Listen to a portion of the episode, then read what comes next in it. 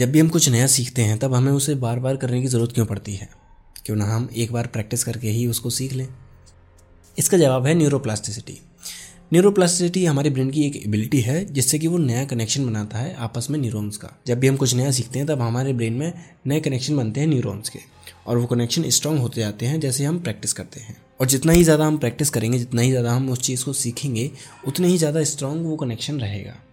और आपको बता दूँ कि एक न्यूरॉन का कनेक्शन हो सकता है दस हज़ार न्यूरॉन्स तक। तो जितनी ज़्यादा आपकी प्रैक्टिस रहेगी, उतना ही ज़्यादा आप उस स्किल को अच्छे से सीखेंगे, उतना ही ज़्यादा कनेक्शन स्ट्रांग बनेगा उसमें, आपस में।